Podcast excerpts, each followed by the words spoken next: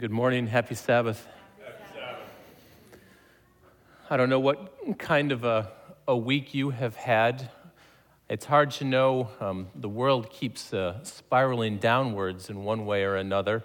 And uh, sometimes it's hard to know whether the things that are happening are just in your own sphere or bubble or if it's um, been rough for, for everyone. But I know that we have, have good weeks and bad weeks. And I'm thankful for the Sabbath. And I'm thankful that we can be here and talk about Jesus today. I uh, could go through the litany of, of uh, phone calls and challenges of things that I've heard about from people around me. And there's a time and a place where that's okay to do. But I think instead of doing that, I want to just look at Jesus for a bit this morning. Amen. Let's bow our heads for another word of prayer. Dear Heavenly Father, I thank you for the chance that we have to be together as a church family. I thank you for all those that are here. I thank you for those that are watching online. I thank you, Lord, that we are a tiny part of a large worldwide church that is meeting together this Sabbath morning to worship you. Lord, as we turn our eyes on you, I ask that you would guide us and that you would uh, speak directly to our hearts. I pray this in Jesus' name. Amen.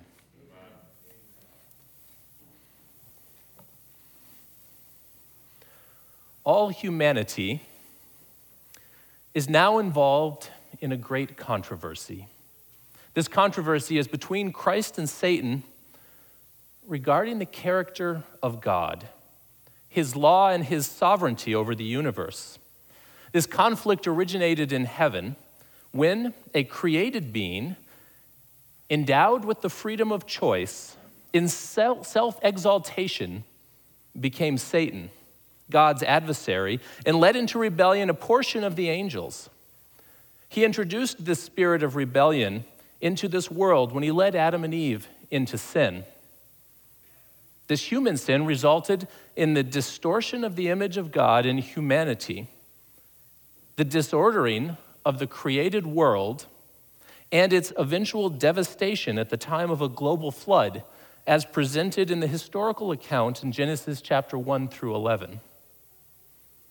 Observed by the whole of creation, this world became the arena of a universal conflict out of which the God of love will ultimately be vindicated.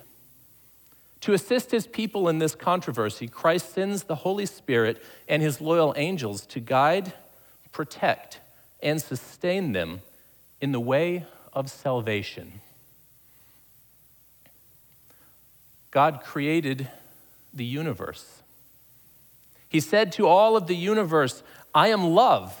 And Satan looked at him and said, Eh, I don't think so. I think I can do it better. And sin entered the universe. God created this world and he came to Adam and Eve and said, I love you, trust me, obey me. I know what's best for you. And Adam and Eve said, eh, I think we know better. And then sin entered our world.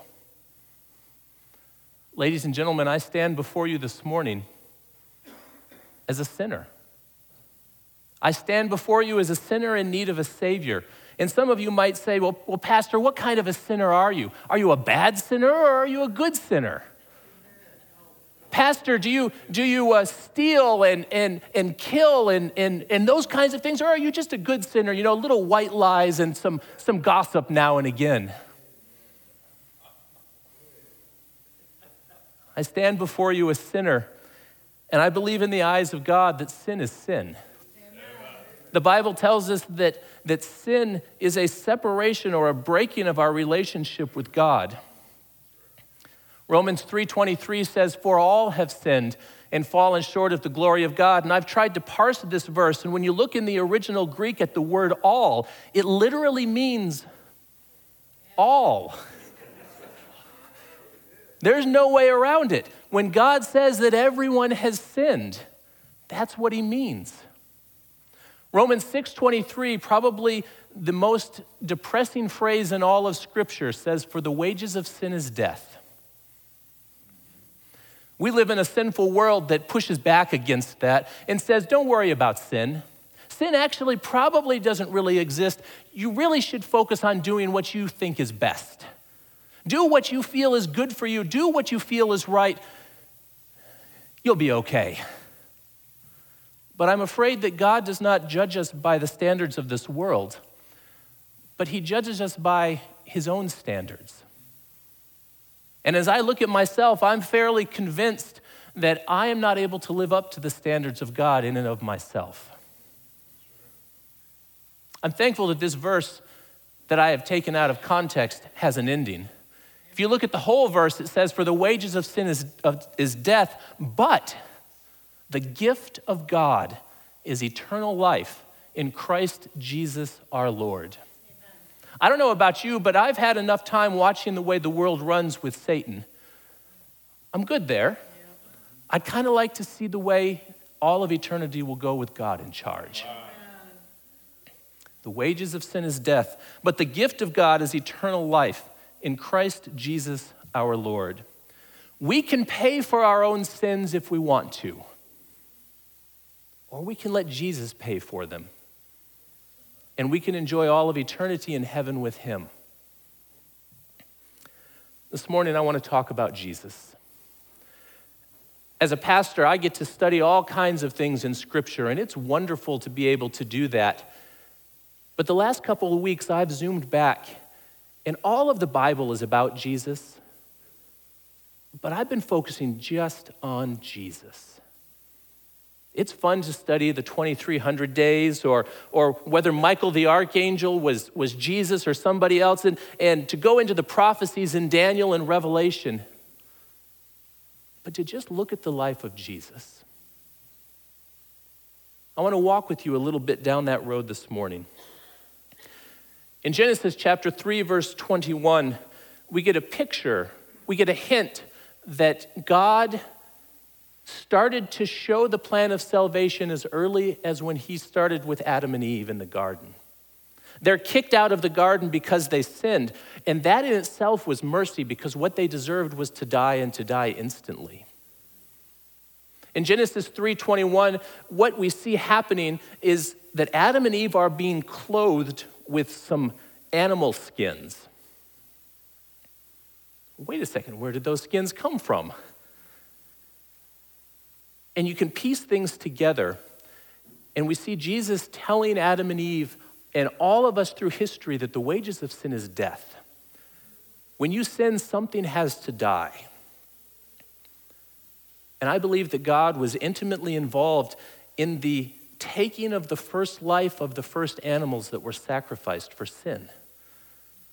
And that as Adam and Eve took the skins of that and clothes were made for them, they were wearing the garments that were created because of their sin. I don't know how long they wore those, but if they itched, it was a reminder of where they came from. If they moved with them well, it was a reminder of where they came from.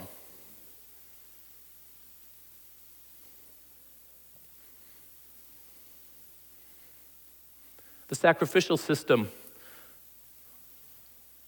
existed all through Genesis, but it was codified after the Exodus when Adam and or when the, the Israelites left out of Egypt. We could spend a whole month of sermons on this, and I'm going to spend maybe five minutes. This picture here shows some space around the outside of this sanctuary where the Israelites have their tents. And I don't know if anyone knows for sure, but a lot of people have suggested it's about the length of a football field, about 100 yards. And when you sinned, I don't know if you kicked the dog or threw a rock through the window or yelled at your neighbor, and it was time for you to go and make that right because sin was a breaking of the relationship with God and you needed to mend that relationship. There never was and never will be a lamb that can cover your sins but those lambs pointed towards the true Lamb of God, Jesus. And every time they would have a sacrifice, after their sin, they would, they would have to find a lamb that they could offer as a sacrifice. Now, if they were a sheep herder, they would go and choose the best lamb that they had.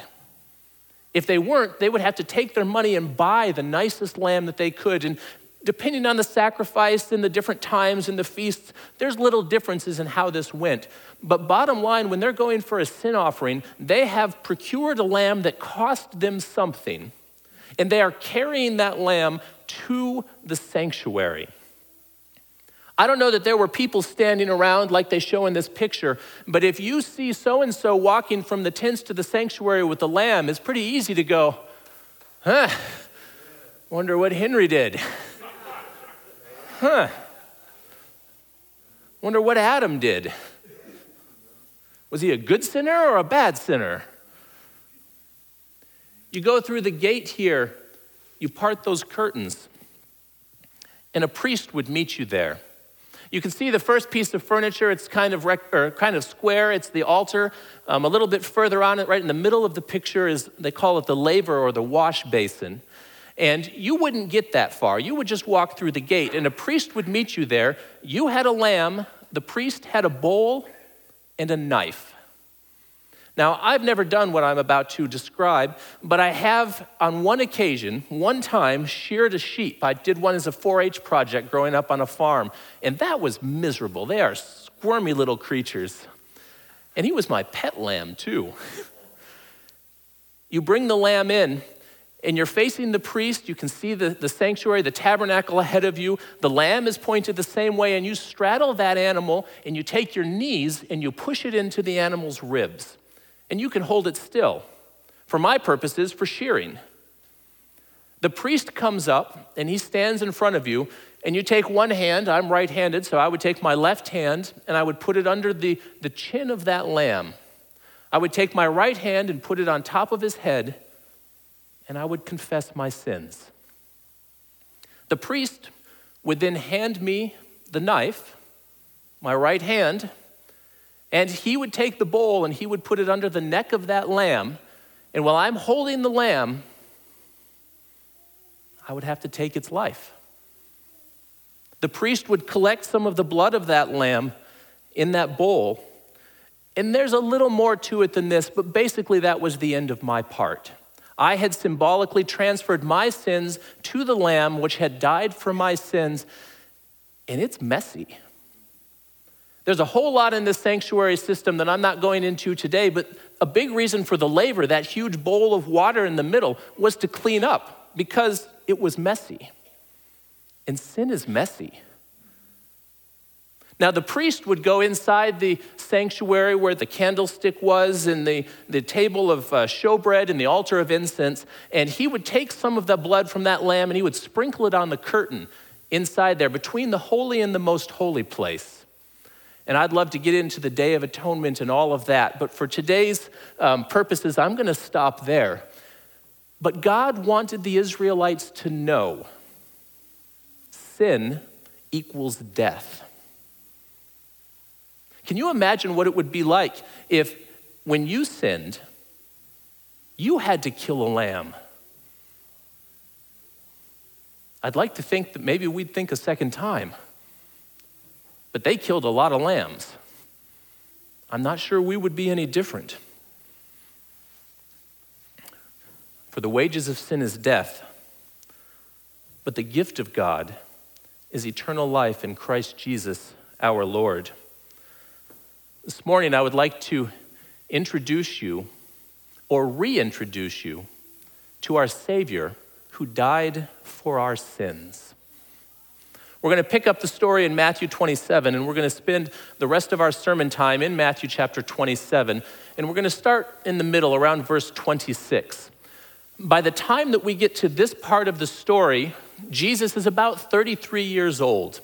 He spent the last roughly three years of his life in his public ministry. He's been leading disciples, training disciples, working miracles. All of these things have been happening. But where we pick up the story this is pretty much the end.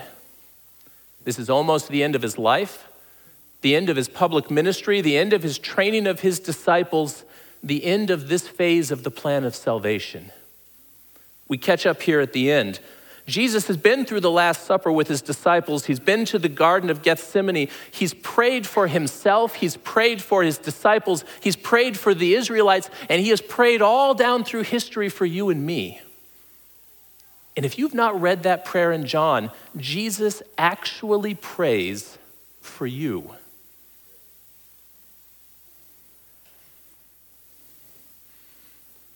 He's been the victim of slander. Those closest to him have either betrayed him, ran away, or denied him. He's been beaten. And he now stands before a crowd next to a convicted murderer, waiting for the crowd to pass sentence on him. And there are cheers of crucify him and give us Barabbas in the air. And this is where we pick it up in verse 26. Jesus, sinless, Barabbas, not. Barabbas is released and Jesus is not. Verse 26 says, Then he, referring to Pilate, released Barabbas to them, and when he had scourged Jesus, he delivered him to be crucified.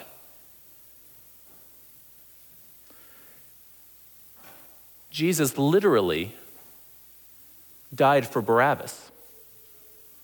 He took his place. He died in Barabbas' place. Jesus paid the penalty of sin, and Barabbas got to go free. There is nothing fair about that. And that's exactly what Jesus does for us. If we accept him, he dies for us. And we get to go free in him because he pays the penalty for us. Matthew is very, very simple with just three words, four words. He had Jesus scourged.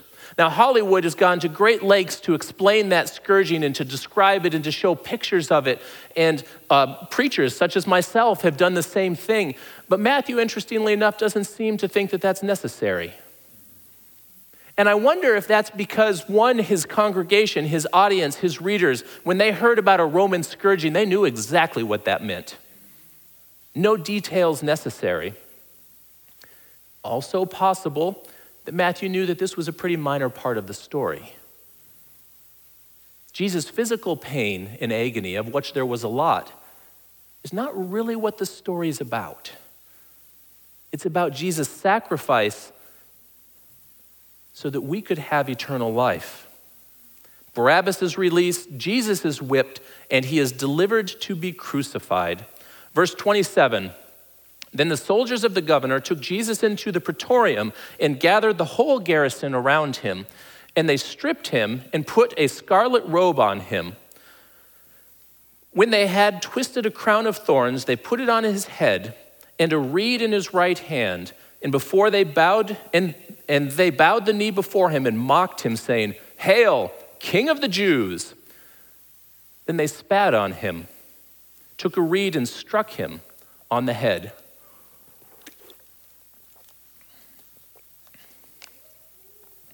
This was great Roman sport.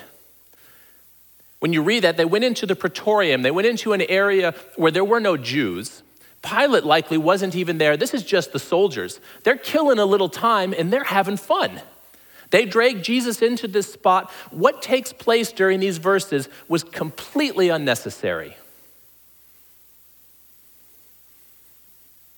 They tear off his clothes. Somebody finds some kind of a, a red or purple robe and puts it on him. I'm sure they didn't get a nice new one. I'm sure they found one that was in the laundry and threw it on him.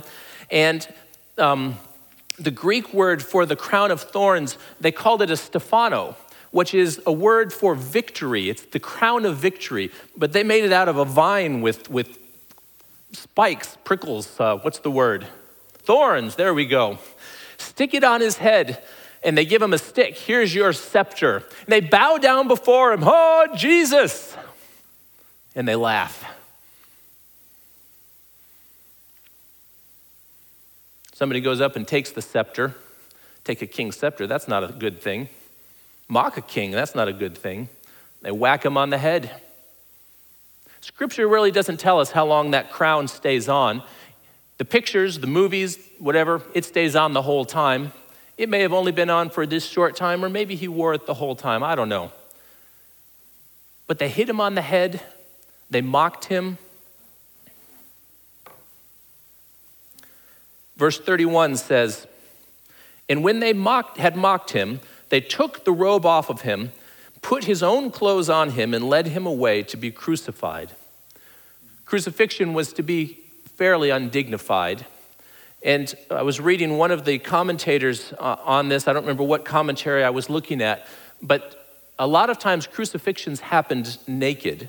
But the commentators suggested that it specifies they put his clothes back on him because the Jews would not have been happy to have a naked man paraded through Jerusalem, yet they had no problem with killing an innocent man.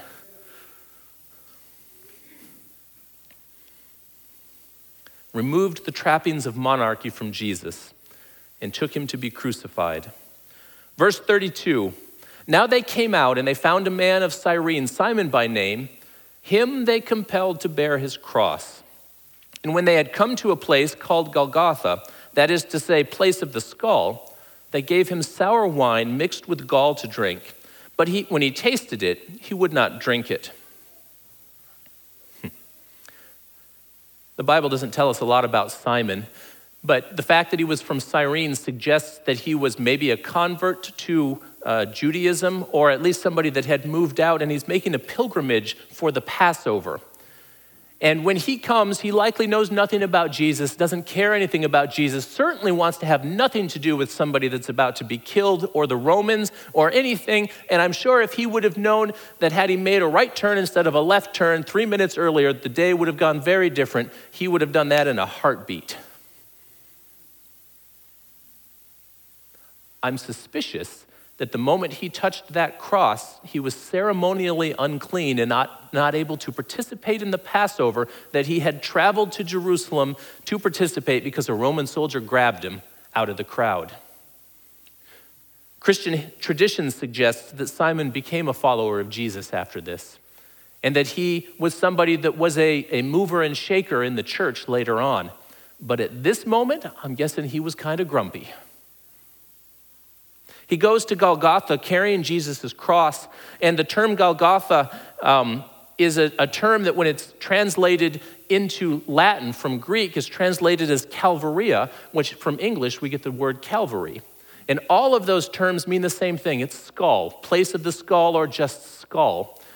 And if you go to Israel today, there are people that will tell you they think they know where Jesus was crucified. I have no idea if they're right or not. But there are some places where the, the rocks look like a skull, if you use a little bit of imagination. Or it could have been a name used just because of the horrific things that happened there. And there were horrific things that happened there. It was not a place that people wanted to be, wanted to go. Verse 34, I'm intrigued with. Um, it says they gave him sour wine mixed with gall to drink. Um, gall can be translated as bile. I'm pretty sure that's not what it was, but I mean, I wasn't there. Either way, I think one of two things is happening here. This could be a move of mercy where somebody is coming up to Jesus saying, Let's give this beaten up man a little bit of alcohol to ease the pain. Or it could be somebody say, Let's tease him and make him think he's going to get a drink. And then when he tastes it, he's going to realize he can't have a drink because it's terrible. Whatever it was, the Bible's very clear. Once Jesus realized what it was, he wanted nothing to do with it. Ellen White says that he knew the, the importance of what he was doing and how important it was to have a clear mind. I think a lot of us would have said, if, hey, hey, if you need to take an aspirin, this is the time to do it. But Jesus said, This is so important. I've got to know exactly what I'm doing. I can't let anything cloud this. Verse 35 Then they crucified him and divided his garments, casting lots that it might be fulfilled which was spoken by the prophet. They divided my garments among them, and for my clothing they cast lots. Boy, it seems like so much could be said there. Matthew, in that verse, spends more time talking about what happens to Jesus' clothes than what happened to him on the cross. You can get 15 movie, minutes out of a Mel Gibson's movie for these four words. They crucified him. Matthew doesn't talk about the nails or the wood or the whippings or the hammers or any of that. They crucified him.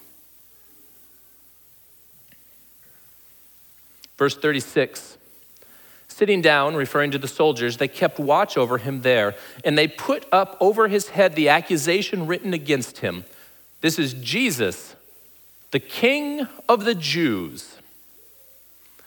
Oftentimes, uh, commentators suggest that what a person on a cross was accused of is put there, and it's put there as a huge sign. Walk by, you read what the sign says, and it says, Don't do what they did, because you don't want to be where they are.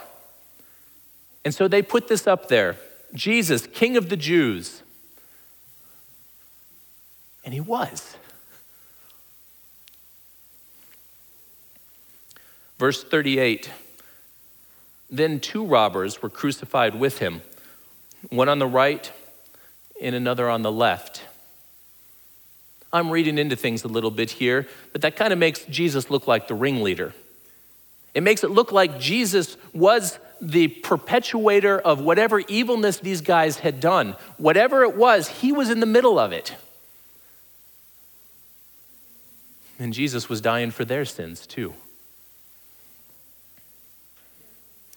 Verse 39 And those who passed by blasphemed him, and wagging their heads and saying, You who destroy the temple and build it in three days, you save yourself. If you are the Son of God, come down from the cross. Likewise, the chief priests also, mocking the scribes and elders, said, He saved others, himself he cannot save. If he is the king of Israel, let him now come down from the cross, and we will believe him. he trusted in God, let him deliver him now if he will save him. For he said, I am the Son of God. In verse 44, ironically, even the robbers who were crucified with him reviled him with the same thing. They're dying, and they make fun of Jesus for dying as he's dying for them.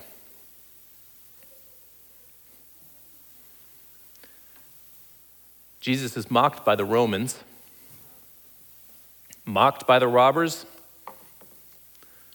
mocked by the religious leaders,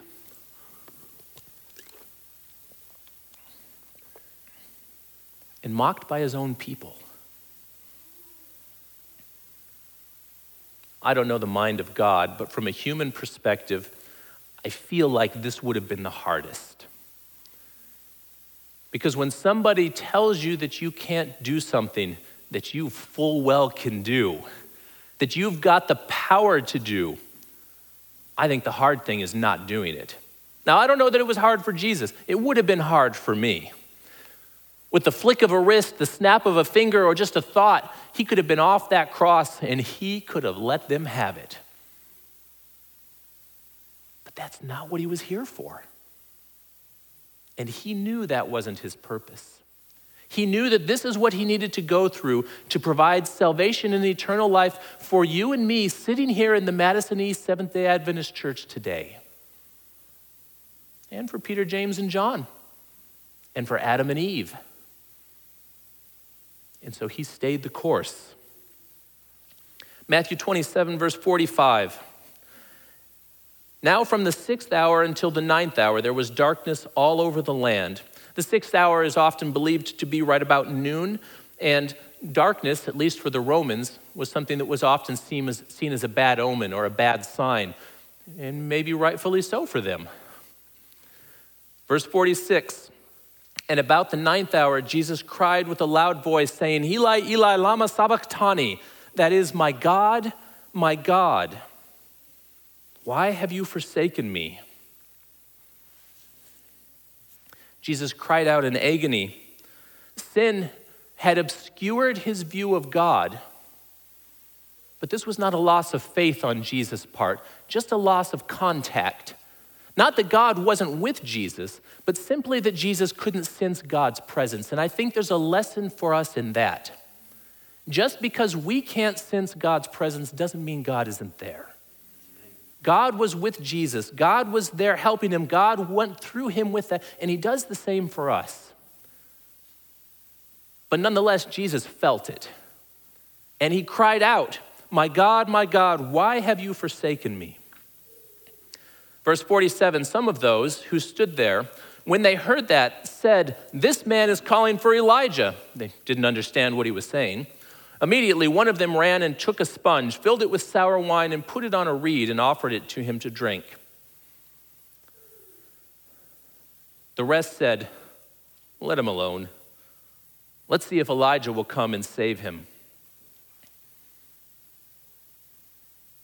Verse 50 Jesus cried out again with a loud voice and yielded up his spirit. The word yielded here means to let go, to, to send away, to give up, to dismiss, or to release. And spirit in this context is wind or breath, and so, very literally, Jesus gave up breathing.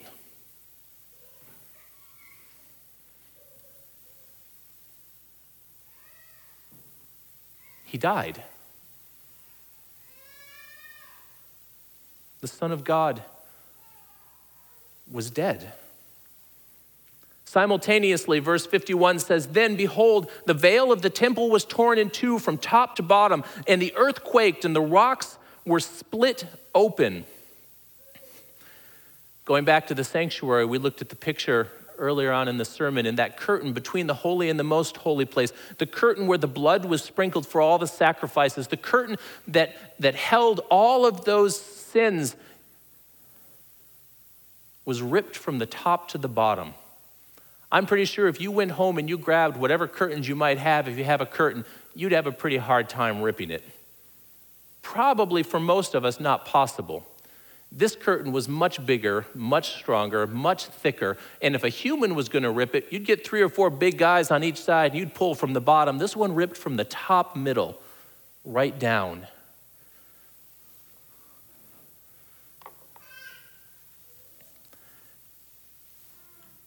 And when you looked through that ripped curtain, what you were supposed to see was the ark of God with the Shekinah glory and the visible symbol of God's presence.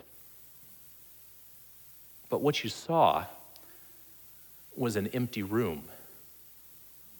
The Ark of the Covenant hadn't been in the temple in Israel in a long time. Yet they still went through all of the motions of all of the sacrifices, even without the visible symbol of God's presence there. And when that curtain tore open, I believe it was very much a symbol that the old way to God through the sacrificial system was done. The Lamb of God had been sacrificed, the true Lamb of God. And all the way down through time till today, we have access to God directly, not having to go through a priest and a sacrifice. You can talk to God right now. Probably one of the stranger parts of the story, I could do a whole sermon on this, and I'm going to do 60 seconds. Verse 52 says, And the graves were opened, and many bodies of the saints who had fallen asleep were raised. And coming out of the grave after his resurrection, they went into the holy city and appeared to many. This is kind of cool and kind of odd. But when that earthquake happened, and earthquakes often accompanied things that God did, when that earthquake happened, graves opened everywhere. And Sunday morning, when Jesus was raised to life, people came out of those graves. And they had testimonies to share, and the Bible nowhere spends any time telling us who it is, who it was, or what they said, or where they went. Ellen White suggests that when Jesus went back to heaven, after his time on earth was all done, that those were some of the first fruits that went up with him. I don't know, but that seems nicer than letting them die again. But that's what happened to Lazarus. That's what happened to the little girl who died that Jesus raised to life. They died again. But because of Jesus' sacrifice, a time is coming when they're not going to have to die. For all of eternity, they'll be able to be alive the last verse I'm covering this morning, verse 54. So when the centurion, who those and those with him who were guarding Jesus saw the earthquake and all the things that happened, they feared greatly, saying, Truly, this is the Son of God. I don't think that we can interact with the Savior and not be changed. I think there's one of two things that happen. When you see Jesus, when you meet Jesus, when you focus on what Jesus has done for you, you either walk away or you walk to him, but I don't think you can stay the same.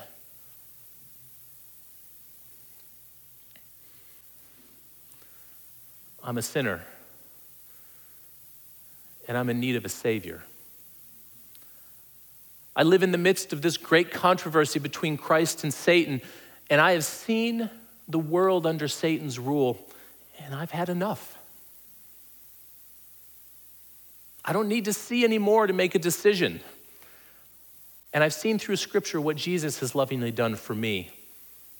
And that's what I want. I'm a sinner in need of a Savior, and Jesus is that Savior. Maybe you don't know what the question is that you want to ask, but I'm pretty sure Jesus is the answer. Jesus didn't die for perfect people. He didn't die for people that have it all together. He didn't die just for other people to be saved. He died for you. Thankfully, for me also. The Bible tells us that while we were still sinners, I believe this is in Romans, while we were still sinners, Christ died for the ungodly. When we were in a position of an adversary to Christ, when we were in the position of an enemy to Jesus, when we were in the position where He knew that we could say, I don't care what you've done for me, God, He died for us anyway. That's a lot of love. Maybe this morning you've accepted Jesus a hundred times, a thousand times. Maybe you've never accepted Jesus at all. In just a moment, I'm going to kneel down and I'd like to have a prayer for anybody that wants to accept Jesus for the first time or the millionth time. Because I think this is something to do every day. To say, Jesus, you are my all in all. You are my Lord. You are my Savior. That's a lot of love. And He did it for us. I invite you to kneel with me if it's your prayer that you would like to ask Jesus to be your God, whether it's again or for the first time. Dear Heavenly Father, you see the people that are here, the people that are kneeling. Lord, we're sinners. We can't do it on our own. The world tells us we can. The world says this is foolishness. Lord, I'm thankful that you give us the strength to focus on you. Lord, if there's someone in this room that's kneeling down for the very first time to ask you to be their Savior, I thank you for that. Lord, I ask that you would forgive our sins as we acknowledge that we're sinners. I thank you for the promise of, of working in us so that we can be a new creation. And Lord, I thank you that you desire to change us, to take us to heaven for all of eternity. Lord, there are some, many probably, that have given their lives to you many, many times. And I thank you for them kneeling. And as they yet again give their life to you, I ask that you would continue to work in their hearts, their lives, that you would use all of us to share this good news with others. Thank you, Lord, for your forgiveness of sins, your mercy, and your grace. And boy, the plans you have for our future, I thank you for that. I pray this in Jesus' name. Amen. The sermon has to end somewhere, and this is where it ends. But I think the question in a lot of people's mind is what's next? Jesus says he'll change us. He says, If you love me, you will keep my commandments. Not a prescription for salvation, but a description of a follower of Christ. This is what you do. He changes us from what we were into what he wants us to be. And I cannot wait for heaven.